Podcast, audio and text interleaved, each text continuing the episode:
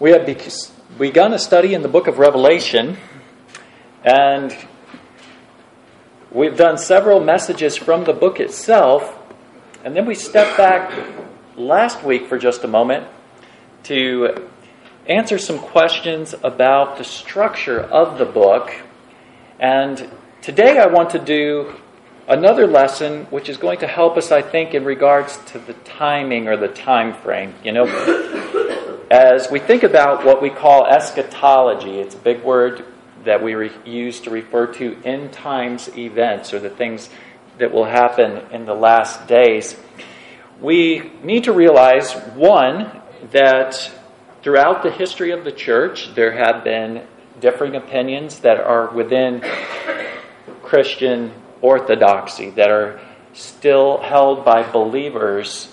And we don't say, oh, you're a heretic, you're outside the faith because you have a slight difference of opinion with me on these things.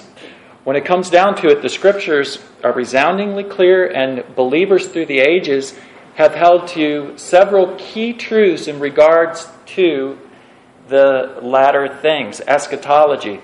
One, very clearly, the scriptures affirm resoundingly teach that we must believe in a bodily return of the Lord Jesus Christ. When Jesus ascended into heaven, as recorded at the beginning of the book of Acts, the angels reported to the disciples that he would come again as he had left. So Jesus will come back bodily to this earth. There will be a resurrection of the dead both of the lost and of the saved. There will be a judgment. There will be the eternal state. Those who are lost will suffer eternal conscious torment apart from the blessings of God. Those who are saved will live with the Lord forever in righteousness and in glory. These things are essential. And then today we turn to some things that are not quite as essential, but I believe are important for us to understand. Now, the basic proposition I want to present to us today, and we're going to look at this from the scriptures, is that to discover the timeline or time frame in regards to the return of Christ, what happens before, what happens after, we don't need to turn to Revelation or Daniel in the least. As a matter of fact, the scriptures very clearly present some of the most basic things about eschatology in the Gospels and in the epistles. And as we step back and think about this for just a moment, we need to make sure that we're practicing good rules of biblical interpretation. Some of those rules of interpretation are things such as if we have passages of Scripture that speak to a subject, and some of those are highly figurative, and others of those are not figurative, but they're didactic or teaching in nature, that we should look to those teaching passages to help us interpret the figurative passage passages. Because by its very nature figurative passages are harder to interpret or understand when they contain figures of speech, metaphors, etc. So we look to the non figurative passages to help us understand the figurative passages. We look to those passages that are clear and directly teaching about a subject to help us understand those that are a little bit less clear or a little bit less direct. Now, I've been making the case from the very beginning that the book of Revelation is a book of symbolism, it's a book of images, it's a book filled, literally chock full with figurative language. Therefore, it has been one of the most difficult for people to interpret of all of the Bible. So, I want to make a case today that to understand the timeline of human history, we don't have to look at the book of Revelation at all. That it could be established in other passages, and those passages will help us then to interpret the book of Revelation and passages like Daniel in the latter chapters in Daniel. Usually, when people look at eschatology, where do they go? Revelation and Daniel. I'm saying that's not the place to start. And so we're going to start with some basic propositions supported in the scriptures to help us understand the timeline. As we do this, and I recommend to you this book, Sam Waldron wrote a book called The End Times Made Simple. I've, I've referenced it before. At first, when I read the title of this book, I thought that is audacious. the end times made simple. I mean, the end times is complex. Everybody's disagreeing about it, etc., etc. But you know what? He convinced me of a very simple view, as supported in the scriptures, that gives the very basic timeline. And then, of course, as we get more complex, fitting all the details in, it gets a little more difficult to understand from there. But I'm going to draw from this book at several different points. As we consider from the scriptures this study today, and we're going to look at a lot of different passages of scripture, what I think is helpful for us to understand, first of all, and we'll, we'll look at this in three different propositions that are presented to us here, is that the Bible uses the terminology of this age and the age to come. This age and the age to come. If you're thinking about a timeline and you're thinking about all of human existence and human history, from the very creation of the first human beings into the eternal state where human beings will live on forever into eternity, the most basic timeline presented in the scriptures is the timeline of two ages, not seven, not 21, not any other. The most basic timeline is two ages this age and the age to come. And the Bible teaches that this age and the age to come exhaust all of human history. All of human history. So let's look at some passages of Scripture which speak about these ages, this age and the age to come, and use this type of terminology. It's not that this is just mentioned in one or two obscure passages in Scripture, this terminology, this age and the age to come, is mentioned explicitly 18 times in the New Testament. And then there are other places where it's referenced or alluded to that doesn't use that specific language. So, consider, and I'm going to fly through a few of these. You may not have turn, time to turn to every one of them, but I will turn us to several key passages as we go through our message today. Matthew chapter 12 and verse 32. In this passage, Jesus is dealing with the issue of the unpardonable sin. We're not going to focus on that because we're looking at the terminology he uses of this age and the age to come. And we're going to look at a parallel passage in Mark chapter 3. But in Matthew chapter 12 and verse 32, Jesus says, Whoever shall speak a word against the Son of Man, it shall be forgiven him. But whoever shall speak against the Holy Spirit, it shall not be forgiven him, either in this age or in the age to come. Now, you see the terminology there. This age or in the age to come. Now, in the Gospels, we have many parallel passages where the same teachings are presented, sometimes with a little more detail or a little less detail, or slightly different wording depending on the context. In Mark chapter 3, verse 29, we have a parallel passage, this exact same teaching of Jesus. And it says here, But whoever blasphemes against the Holy Spirit never has forgiveness, but is guilty of an eternal sin. Now, notice that. Jesus says, guilty in this age and in the age to come. Never forgiven it. This age or the age to come. And then likewise, he says that that is an eternal sin. So that means this age and the age to come exhaust all of the history of that person's sinfulness. They sin at this point in time, and they will never be forgiven. So that means there is not an age to come, and then an age to come after that, and an age to come after that. You see, there is this age and the age to come. These two ages, it's an eternal sin, an everlasting sin. Mark chapter 10 and verse 30.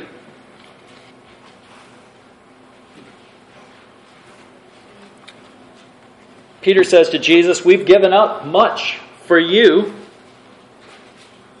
And Jesus responds and says this, and we jump in, but that he shall receive a hundred times as much now in the present age, this age, houses and brothers and sisters and mothers and children and farms, along with persecutions, and in the age to come, eternal life. You notice that terminology again in the present age and in the age to come. Two ages. Remember what we looked at in Matthew and Mark? Eternal, everlasting, two ages. Two ages. Luke 16 and verse 8. And his master praised the unrighteous steward because he had acted shrewdly, for the sons of this age are more shrewd in relation to their own kind than the sons of light. Notice that terminology, this age. Okay? Luke 18:30, a parallel passage with the Mark 10 passage we read, who shall not receive many times as much at this time and in the age to come eternal life. This time here is mentioning or referring to this age and then in the age to come eternal life two different ages this age and the age to come. Luke chapter 20, 34 through 36, and we're going to come back to Luke chapter 20 in a moment. Sam Waldron has said this that he tells people that he primarily gets his eschatology regarding the millennium, etc., from Luke chapter 20 rather than Revelation chapter 20. So here we have clear, clear teaching of Jesus regarding these end time things. Okay? So let's let's put this together. Let's put these pieces together. Luke chapter 20, verse 34. And Jesus said to them, The sons of this age marry and are given in marriage. But those who are considered worthy to attain to that age and the resurrection from the dead neither marry nor are given in marriage, neither can they die anymore, for they're like the angels and are sons of God, being sons of the resurrection. You see, there clearly two different ages this age and the age to come. And what's included in this age? Things such as marriage. Now, how long have we had marriage? We've had marriage ever since the Garden of Eden.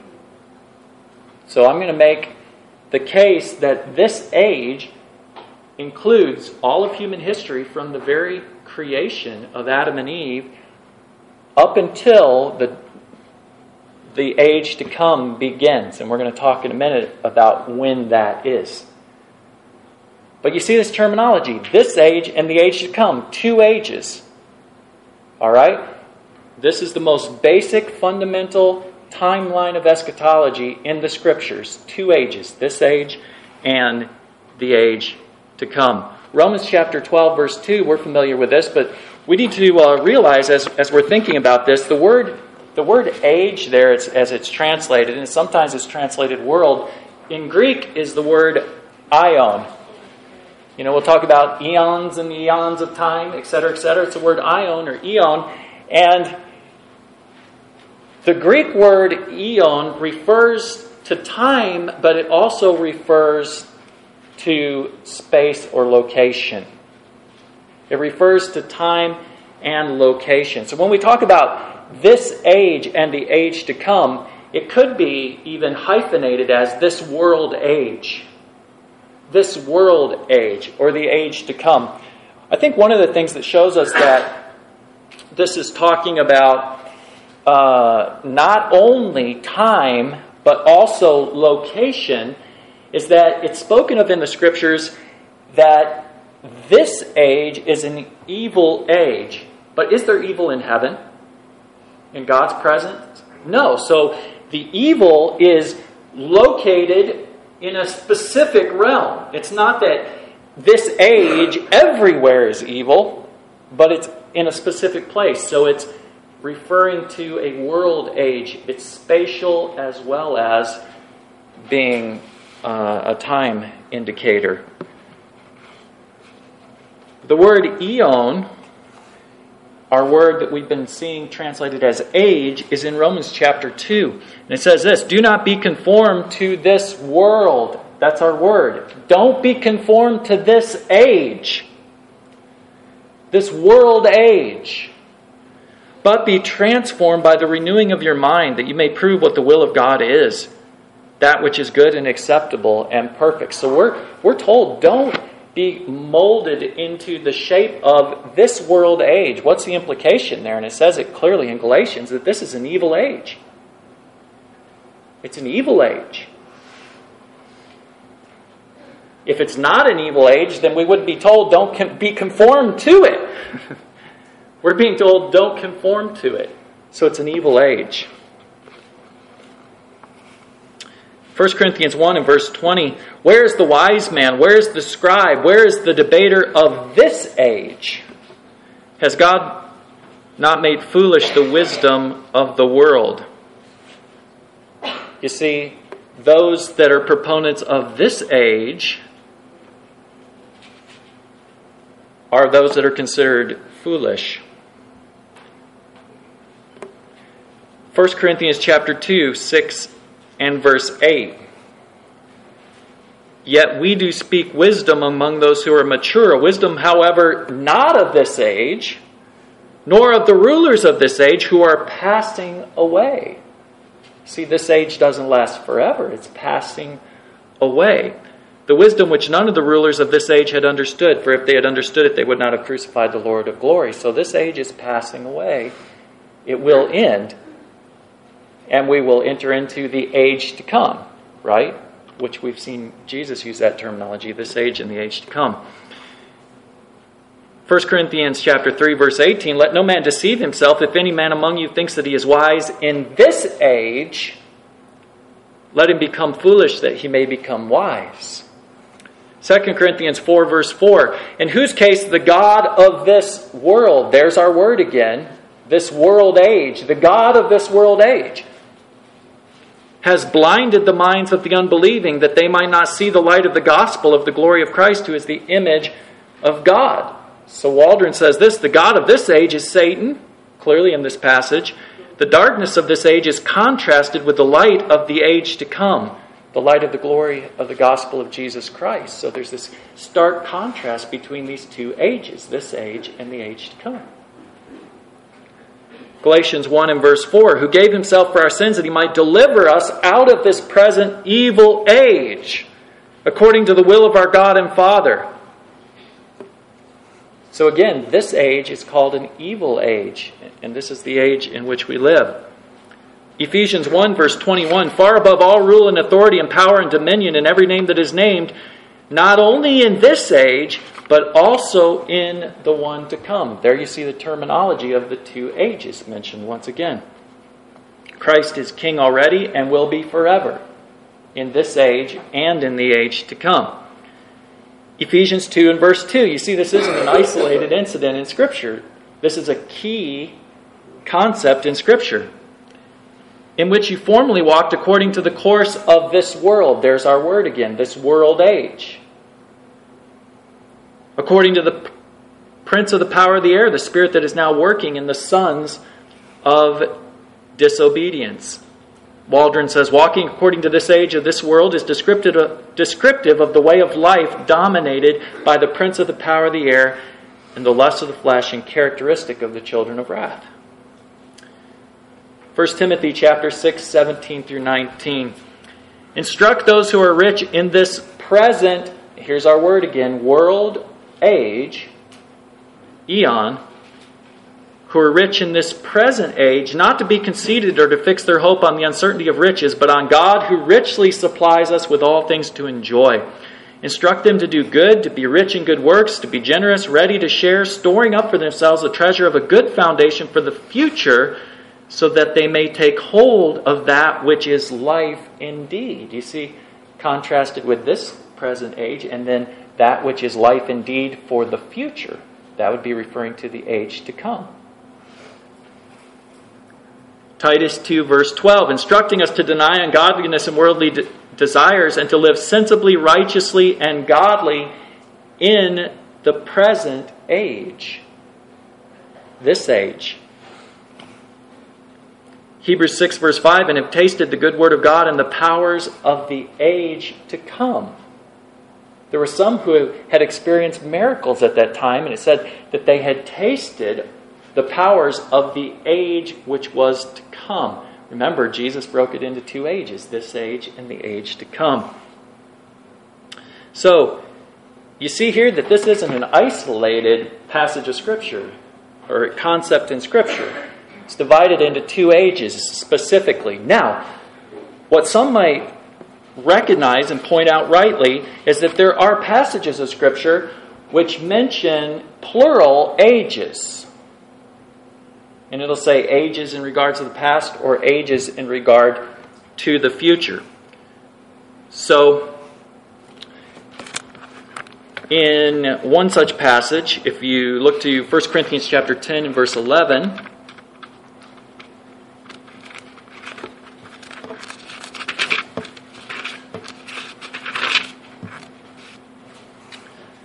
First Corinthians 10 11 It says, Now all these things happened to them as examples, and they were written for our admonition upon whom the ends of the ages have come. So there it uses the plural ages. And there are a couple other passages that do so. So here's, here's what we see. Remember what we began with. The broadest timeline in Scripture is that all of human history can be divided into two ages this age and the age to come. The Bible does say that there are lesser ages that are contained within those two ages. But the Bible does not define those ages for us. It doesn't give boundaries and say this is when this one began and this is when this one ends within these two main ages. And the focus in the scriptures is not on those lesser ages within the two ages. The primary focus is this age and the age to come, and that's the dividing line. Okay? So, one of the ways that it's helpful to me to look at this is have you seen those little dolls? They're called nesting dolls. And you open up one, and then there'll be another inside, and then another one inside that, and another one inside that. You've got two of those, this age and the age to come. And within those, there are lesser little dolls these lesser ages, but the scriptures don't define those and they don't give boundaries to those. They don't say one of those started here and it ended there and it started here and it ended there. It, it doesn't clearly outline those. The focus of Scripture is not specifically on doing that. So we can step back and say the biggest, broadest timeline. Really simple, right? Line, chunk, right there. One line across it this age, the age to come. Okay? So the first proposition is that this age and the age to come taken together exhaust all time, including the endless time of the eternal state. Again, this age and the age to come taken together exhaust all time, including the endless time of the eternal state. Number two, we're putting these together, these three different propositions, and these are giving us the, the nuts and bolts, bare bones, the structure, the skeleton of biblical eschatology. Okay? We don't even have to go to the book of Revelation to get it. This age and the age to come. Proposition number two, and I quote from Waldron this age and the age to come are qualitatively different states of human existence and qualitatively different periods in the history of the world. Okay, I'll read that again. This age and the age to come are qualitatively different states of human existence and qualitatively different periods in the history of the world. What do we mean by qualitatively different? Let's go back to Luke chapter 20. Again, you want you want one of the clearest passages that help us with our eschatology? Luke chapter 20.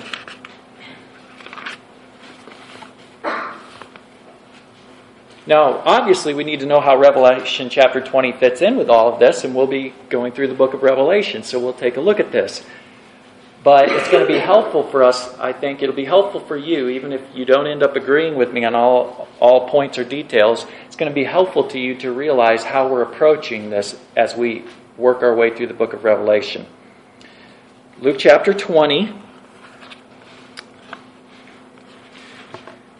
And begin with verse 27.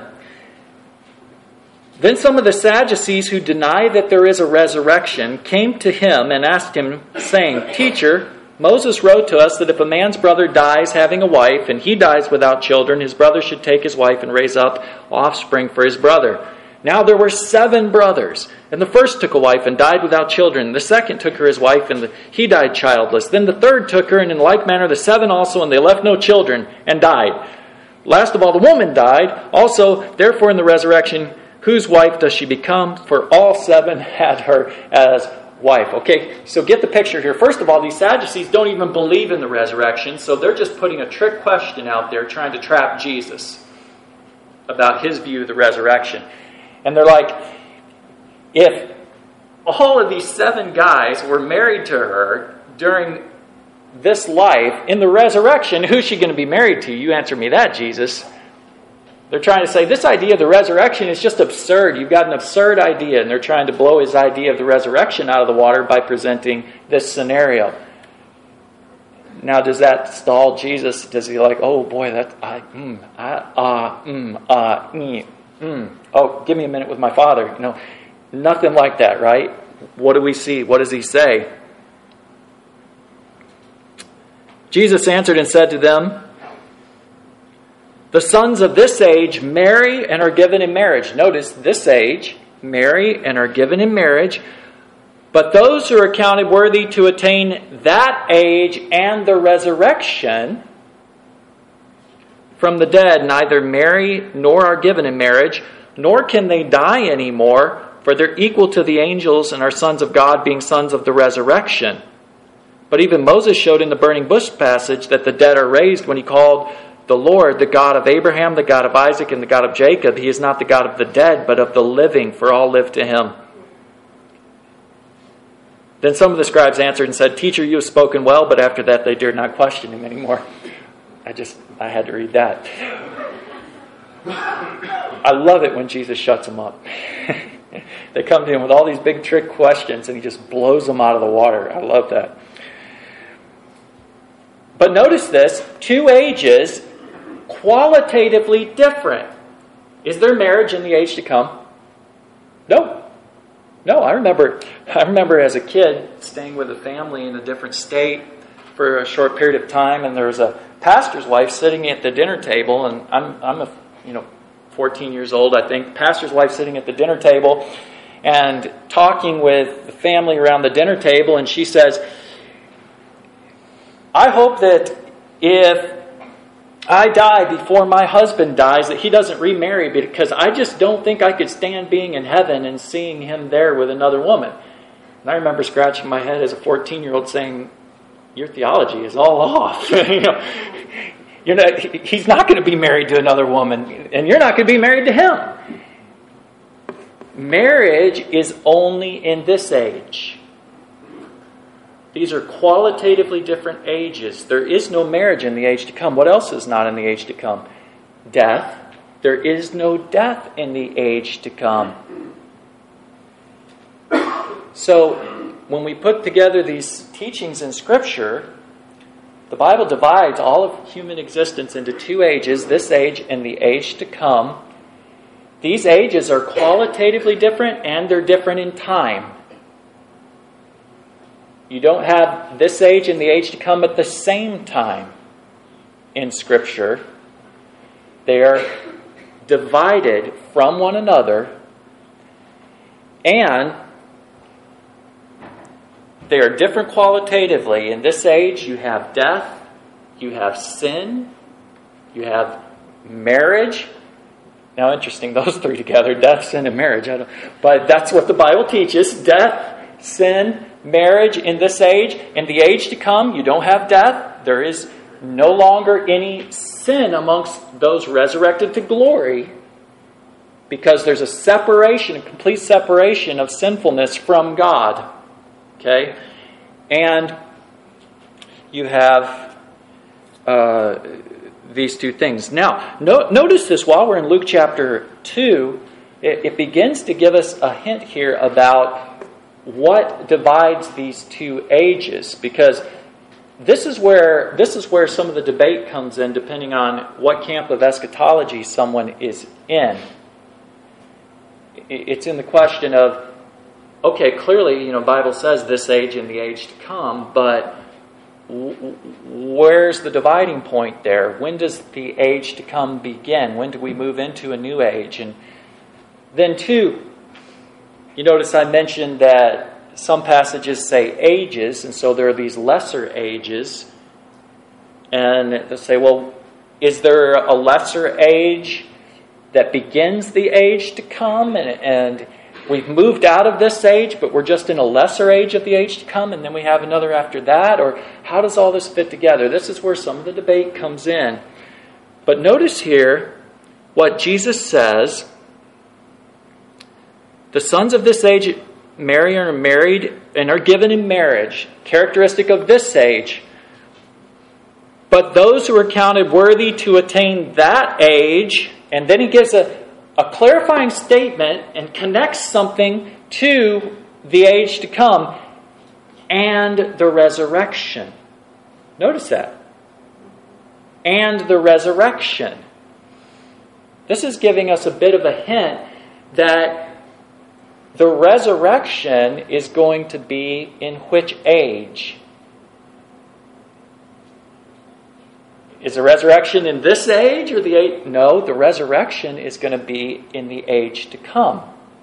In the age to come. Okay? So, these two ages, again, second proposition, are qualitatively different and they are distinguished in time. Let's look over at another teaching of Jesus, Matthew chapter 13. We have the parable of the wheat and the weeds, and then we have Jesus very kindly explaining this to us. Matthew chapter 13.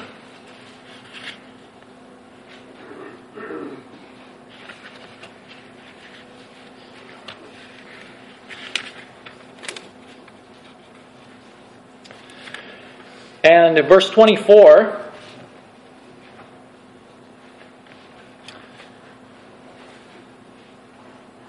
says this Matthew 13, 24. Another parable he put forth to them, saying, The kingdom of heaven is like a man who sowed good seed in his field. But while men slept, his enemy came and sowed tares among the wheat. Tares are weeds, okay? Wheat in the weeds and he went his way. But when the grain had sprouted and produced a crop, then the weeds, the tares, also appeared. So the servants of the owner came and said to him, Sir, did you not sow good seed in your field? How then does it have tares or weeds? He said to them, An enemy has this. The servants said to him, Do you want us then to go and gather them up? But he said, No, lest while you gather up the tares or the weeds, you also uproot the wheat with them. Let both grow together until the harvest. And at the time of harvest, I will say to the reapers, First gather the tares and bind them in bundles to burn them, then gather the wheat into my barn. Now, Jesus explains this parable to his disciples if we jump down to verse 36. Then Jesus sent the multitude away and went into the house. And his disciples came to him, saying, Explain to us the parables of the tares and the field. He answered and said to them, He who sows the good seed is the Son of Man. The field is the world. The good seeds are the sons of the kingdom, believers, Christians, but the tares or weeds are the sons of the wicked one, unbelievers, the ungodly, non Christians. The enemy who sowed them is the devil. The harvest is the end of the age. It's the end of this age that the harvest takes place, and then the beginning of the next age. The end of this age. And the reapers are the angels. Therefore, as the tares, the weeds, are gathered and burned in the fire, so it will be at the end of this age. The Son of Man will send out his angels, and they will gather out of his kingdom all things that offend and those who practice lawlessness, and will cast them into the furnace of fire. There will be wailing and gnashing of teeth, and the righteous will shine forth as the sun in the kingdom of their Father. He who has ears to hear, let him hear. So, you see the terminology this age and the age to come. Jesus says here that this reaping or gathering, it's at the end of the one age and the beginning of the other age that this takes place. So these ages are qualitatively different.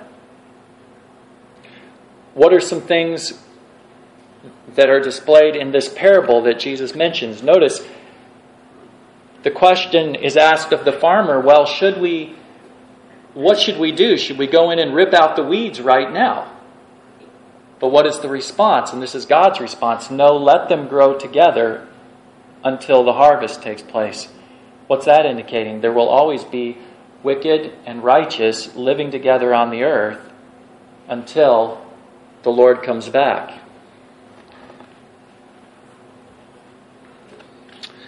So these ages are qualitatively different. So, two propositions so far.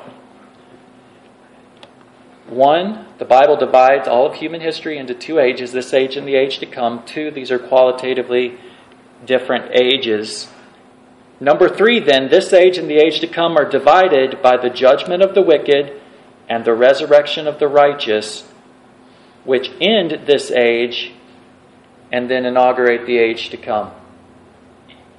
The dividing point is the return of Christ at the return of Christ, the judgment takes place after the resurrection of the dead at that time, and that all happens at one time. Now, we're going to look at some scriptures that teach this regarding the judgment. I want to pause here for just a second, though. You see, when we put all this together, there's, there's a great simplicity to this. There really is a simplicity to it. We're not looking at multiple different resurrections of the dead. We're not looking at multiple different judgments with different functions. We're not looking at multiple different ages and different events. The timeline that the scriptures present, in my opinion, is a very simple timeline. This age and the age to come. Dividing point Christ comes back one time. The resurrection happens one time. The judgment happens one time. And there's a new heavens and a new earth for all eternity. You see, in, in that sense, this is the simplest of understandings of eschatology. And there are other systems which are very, very, very complicated and very hard to sort out. But I think that if we step back and we look at the clear teachings of Scripture, we look at the prose passages, not the figurative passages, that God gives us this timeline, and then we can work our way to places like the book of Revelation. Well, let's consider this third proposition in a little more detail. This age and the age to come divided by the judgment of the wicked, the resurrection of the righteous, which in this age and inaugurates the age to come. Waldron says this massive support exists for this proposition in the New Testament. A sampling of it is as follows. First, and we've seen this in Luke chapter 20, 35, he says, it teaches that attaining to that age, the age to come, is equivalent to attaining to the resurrection of the dead. The resurrection is the door out of this age and into the age to come. When, however, he asks, does the resurrection occur? And he says this, and I believe this is accurate. The resurrection occurs according to the uniform and repeated teaching of the New Testament at Christ's return. When we look at the when we look at the passages in the Bible speaking of the resurrection, the Bible uniformly and repeatedly teaches that the resurrection happens when Christ comes back. When Christ comes back. And when he comes back one time. Okay?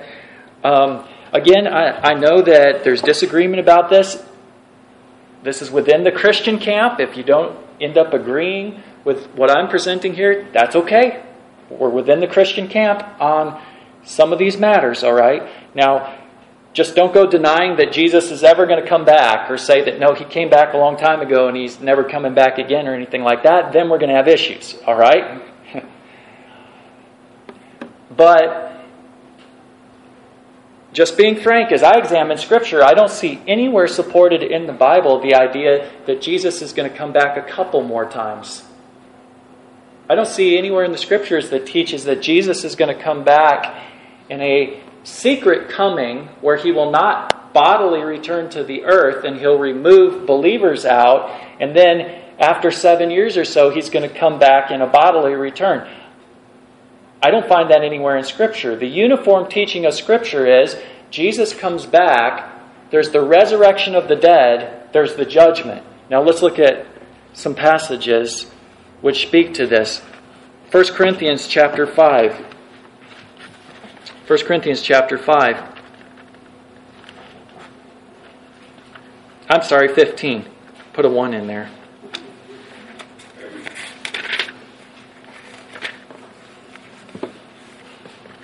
This is the passage that deals in great detail with the resurrection from the dead, the issue of resurrection.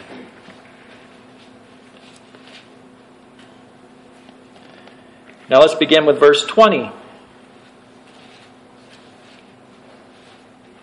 Again, the, the point that we're wanting to, to see that the scriptures makes is that at Christ's coming, the resurrection takes place. But now Christ is risen from the dead and has become the firstfruits of those who have fallen asleep. For since by man came death, by man also came the resurrection of the dead. For as in Adam all die, even so in Christ all shall be made alive. But each one in his own order. Christ the firstfruits. Afterwards, notice this, those who are Christ's when? At his coming. Then comes the end. when does the resurrection of Christ's people take place? At his coming. A clear, direct statement of Scripture and a non figurative passage of Scripture, but a teaching passage. Then comes the end when he delivers the kingdom to God the Father, when he puts an end to all rule and all authority and power, for he must reign till he has put all enemies under his feet.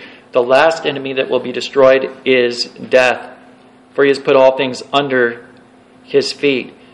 When will this enemy be destroyed? It'll be destroyed at his coming, and the resurrection of the dead will take place. One resurrection. When? At his coming. What begins then? The age to come. A very simple and clear timeline in Scripture. Now jump down to verse 50. Now, this I say, brethren, that flesh and blood cannot inherit the kingdom of God, nor does corruption inherit incorruption. Behold, I tell you a mystery. We shall not all sleep, but we shall all be changed. In a moment, in the twinkling of an eye. When? This is talking about the resurrection and is saying all of us who have died. When will this happen? At the last trumpet. For the trumpet will sound, and the dead will be raised incorruptible, and we shall be changed. Now, when does that trumpet sound? 1 Thessalonians in chapter 4. But notice this what happens? It says all of us will be changed, will be resurrected. When? At the last trumpet. When does that happen? Previous verses in 1 Corinthians 15, the resurrection at the coming of Christ. 1 Thessalonians chapter 4, do we see any of this spoken of? Begin with verse 13. But I do not want you to be ignorant, brethren, concerning those who have fallen asleep. If anybody's sleeping in here, you wouldn't be able to hear me say this anyway, but that's not what it's talking about, all right? It's talking about those who have died. It's a euphemism, a figure of speech for death. We, we usually, this is a complete side note, but we usually don't just say of people, they died. We say something like they passed away or they went on to be home with the Lord or you know something like that. Because death is such a harsh reality, we usually soften it with human terms. And there's a precedent for that in some places in Scripture. Fallen asleep. For if we believe that Jesus died and rose again, even so God will bring with him those who sleep in Jesus. For this we say to you by the word of the Lord, that we who are alive and remain until the coming of the Lord, what's in question, or what's in uh, discussion here, the coming of the Lord, will by no means precede those who are asleep. For the Lord himself will descend from heaven with a shout, with the voice of an archangel, and with the trumpet of God. There's the trumpet. When does this happen? at Christ's coming. What takes place then?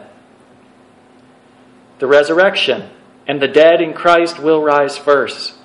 Then we who are alive and remain shall be caught up together with them in the clouds to meet the Lord in the air, and thus we shall always be with the Lord. Therefore, comfort one another with these words. What happens when Jesus comes back? The resurrection takes place. Multiple resurrections? No all the dead in Christ are mentioned in First Corinthians chapter 15. Uniform teaching of Scripture is that there's a single judgment, there's a single return of Christ bodily that will take place, and we call this his second coming as compared to when he came and was born as, as a child and lived on this earth. resurrection of the dead at that time, judgment, eternal state. Look at John chapter 5.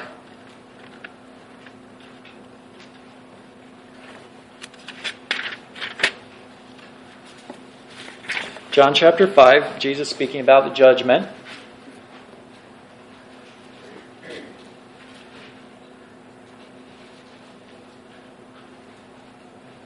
Begin with verse 24.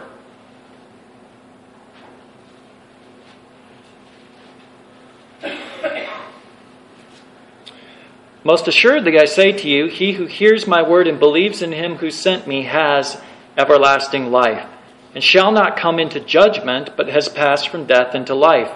Most assuredly, I say to you, the hour is coming and now is. Jesus is going to talk about two hours, and he's saying this first one is coming and it's here, it's dawned. And what takes place in this hour? When the dead will hear the voice of the Son of God, and those who hear will live. Now, is Jesus saying, right here, right now, the resurrection of the dead is taking place, he explains what he's talking about. He's speaking figuratively about spiritually dead people being made spiritually alive, not the bodily resurrection. Because notice, he goes on. For as the Father has life in himself, so he has granted the Son to have life in himself, and has given him authority to execute judgment also, because he's the Son of Man. Do not marvel at this. For the hour is coming in which, how many in the graves? The hour is coming in which all who are in the graves will hear his voice and come forth. Those who have done good to the resurrection of life, those who have done evil to the resurrection of condemnation. Now, does Jesus saying the hours are coming when there are going to be multiple resurrections from the dead of the righteous? No, he says the hour singular is coming when all the dead, whether they're saved or lost, will be raised. And when does that happen? Based on the scriptures we looked at it in, in um, Matthew chapter 13 and 1 Corinthians chapter 15 and 1 Thessalonians chapter 4, that happens when Jesus returns. It's, it's very simple. When it comes down to it, it, it's very simple. This age and the age to come. Qualitatively different periods of time. You've got death and marriage and, and sin in this age, and that will not be in the age to come. What divides these two ages? Jesus comes back bodily to earth. He comes back one time, and there is the resurrection of the dead, and the judgment, and the eternal state. Very simple eschatology. But Sam Waldron says eschatology made simple. Now, we have a precedent in Scripture here in John chapter 5 for people being raised to life, being speaking about spiritual life. Because Jesus said, The hour is here now when the dead are hearing the voice of the Son of Man and they are living. So he's clearly talking about spiritual life at that time. Revelation chapter 20 speaks about two resurrections, and that's the passage that some will look to, and those who are in the premillennial camp, no matter what flavor of premillennialism, meaning the belief that Jesus will come back pre a thousand year reign. And they'll look at that, that passage and say, well, it mentions two different resurrections. And I simply present this that we've already looked at multiple passages that are very clear in non figurative books of the Bible, in clear didactic prose, straightforward language teaching. And we even have a precedent in the teaching of Jesus for resurrection being spoken of as spiritual resurrection, not just physical resurrection. So, my thinking is develop the eschatology with this clear and simple time frame, and then we see that Revelation 20 does not conflict or contradict at all, but it fits perfectly in within this. But where do you start? Do you start with the more difficult, establish your framework, and then turn to the more clear and the simpler to understand? No. You see, you see how this works. And, you know, it's, it's fascinating. I have a book called uh, The Millennium Four Different Views, and it presents the four historical positions on the millennium side by side by uh, very able biblical scholars. And then they present their view, each of the four, and then each of the other three will do a rebuttal of their opponent's views. And so it's fun to read because you see it all lined up side by side. It's fascinating to me that George Eldon Ladd, very notable biblical scholar, who took the historical premillennial view, George Eldon Ladd, this great scholar, says there is one passage in Scripture alone which teaches the millennium, and that's Revelation 20. And he's the one that holds the passage of premill or he holds premillennialism. If he could if he could find multiple other passages in scripture that held to premillennialism, it would strengthen his case. But he's saying, no, there is one passage in scripture, Revelation 20. That's fascinating to me. And this guy's a, a solid and a you know, very sound biblical scholar when it comes down to it. But he's saying, when it comes down to it, this is the only passage in Scripture, Revelation 20, that we can say without controversy supports premillennialism. So, all the other passages that people have taken to that speak about the, the kingdom of God, like from the Old Testament or whatnot, what George Eldon Ladd points out, and I agree with him here, and I know I'm getting a little bit deeper here, a little more complex at this point, but uh, this will be interesting for some of you. What George Eldon Ladd says about those other passages, he says, when we look to these multiple Old Testament passages, and then we look at the passages that are clearly interpreted for us by the New Testament writers, we see multiple passages of Scripture that if you just looked at the Old Testament, you might think solely referred to something like a physical earthly kingdom or only the Jews being the recipients of this promise. But when you look to the New Testament, the New Testament writers clearly and emphatically give an interpretation of this based on the Christ event, Christ's first coming. So, for instance, what happened? Jesus comes to earth, and the Jews try and make him a king. Why? Because they have the view that when the Messiah comes, he's setting up a messianic kingdom on the earth, and he's going to reign on the earth. So they try and make him a king. But what does Jesus do? He says, No. My kingdom is not of this world. And he doesn't let them make him a king. You look to Old Testament passages such as the promise of the new covenant in Jeremiah and Ezekiel. And it says, I will make a new covenant with the house of Israel and Judah after those days. And then you go to Hebrews chapter 10, and it says, the new covenant is in effect because Christ has established it. And it quotes specifically that promise, but then it applies it to all believers, whether they're Jews or Gentiles. Now, some will make an accusation and say, oh, well, you know, Ryan, you and those who hold positions like you, you're spiritualizing the text. You can't spiritualize the text. I'm saying, well, I'm just trying to follow the example of the Apostle Paul. He's the, you know, Paul and whoever the writer of Hebrews was, and, you know, these other New Testament writers, they're the ones who did it, not me. I'm just reading what they say is the proper interpretation of these passages.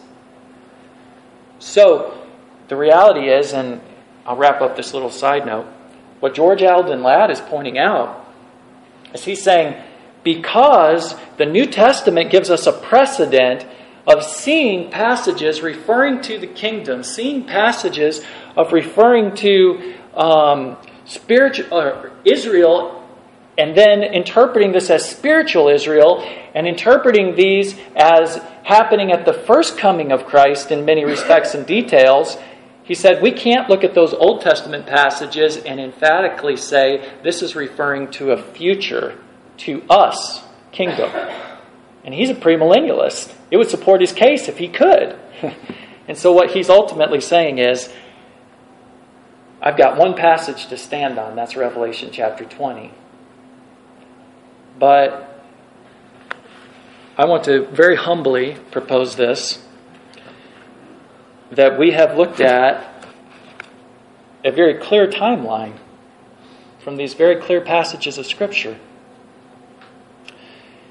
If if you're premillennialists of whatever form, again, believing that Christ is going to come back before a literal kingdom on the earth, and then at the end of that kingdom is when the final judgment will take place in the new heavens and new earth.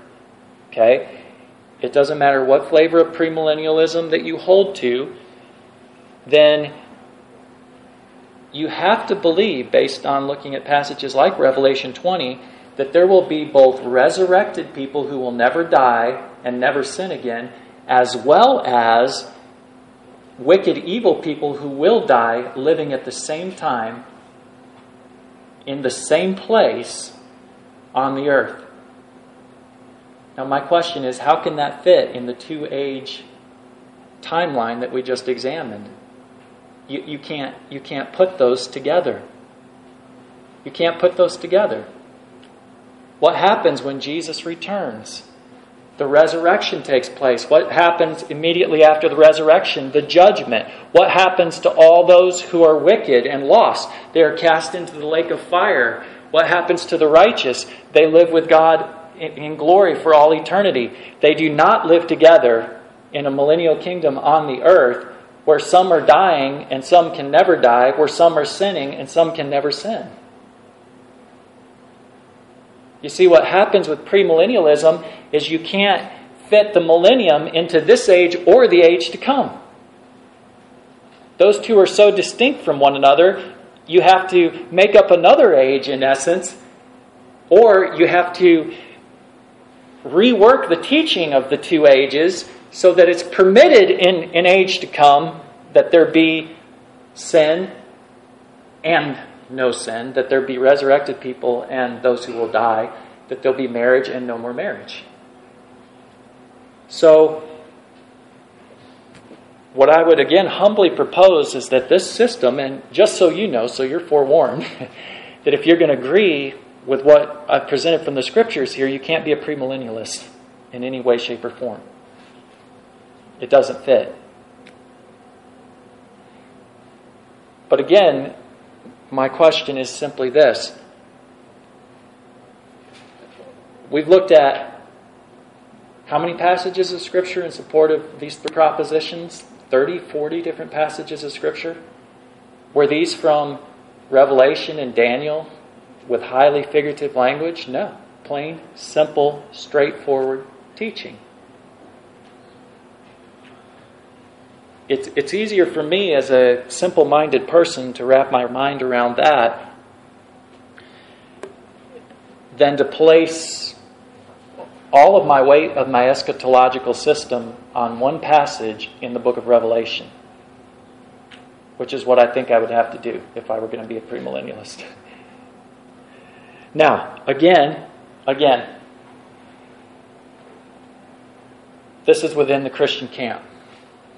Again, there are men who are far more brilliant than I who are premillennialists, but then there are men who are very brilliant who are amillennialists and postmillennialists who uh, differ with the premillennialists, okay? So it doesn't stand or fall on my intelligence or your intelligence, praise the Lord. It is what it is.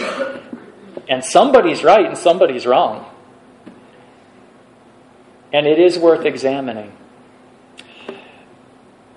One of the, one of the things that I find encouraging about this is that we don't have to make it super complicated. You know, there are complicated passages of Scripture that are more difficult to understand than others. Peter said that about the Apostle Paul's writings. But my appeal simply is let's not make it more complicated than it really is. We're going to live in this age. And Revelation, as we go on through this, we're going to see it over and over again. We're going to live in this age. We're going to live in this age alongside of wicked people and wicked regimes. We're going to live in this age, and the Bible says this age is an evil age. There's never going to be a point in time, according to those passages of Scripture, where this age is going to be characterized by godliness. It, it is, the Bible says, a present evil age, and it says, don't be conformed to this age. Does this mean that God has failed? No. Does this mean we should lose hope? No. What are we to do in the midst of all of this? Exactly what Revelation tells us over and over again overcome. Overcome. What is our hope as Christians? Our hope as Christians is not being secretly raptured out so that we miss the tribulation. Our hope as Christians is the resurrection from the dead. As you look at the scriptures and the word hope is used, you see it connected with the resurrection over and over again. Our hope is that Christ is going to return bodily and the dead will be raised. We're going to be ushered into the new age, and all of the wrongs will be made right. All of the sin will be put away, and we'll live with the Lord in glory for all eternity. very simply speaking, the wheat and the weeds are going to be in the field until the harvest. But Jesus said to go into all the nations and proclaim the gospel because God's elect are out there. And so we have work to do in this age while we wait for the age to come. We have work to do. Proclaiming the gospel, teaching people to observe all things that Christ has commanded. And what does he say? Lo, I am with you always, even to the end of the age. It's the Greek word aion there. I am with you to the end of the age. And at that time, he will come back. And that type of work will be done. And then we enter a new age of glorious work for God for all eternity in the new heavens and new earth, but we'll get to that in Revelation. Praise God. Let's pray. Father, thank you for the time we've had today. I pray that you've been glorified in it. Thank you for your teaching in Scripture. Pray that you'll help us to wrap our minds around it and to just, uh, no matter where we, we come out in regard to, to this uh, teaching, I pray that we will not live in a defeatist sense, believing that nothing that we do can make any impact for your glory in this world, but at the same time, let us live in a realistic sense of not despairing when we look around us and at, at this world and we see evil in the world, and uh, let us let us look at it realistically and let's fight the good fight. Father, help us with this. Uh, bless us we pray, bless the time that we have a fellowship and, and uh, food together. Uh, may we comfort one another with these words of the return of Christ and the common hope that we have in Christ's coming. We pray in His name. Amen.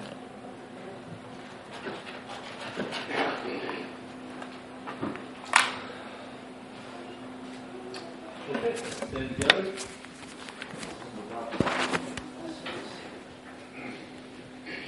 God from whom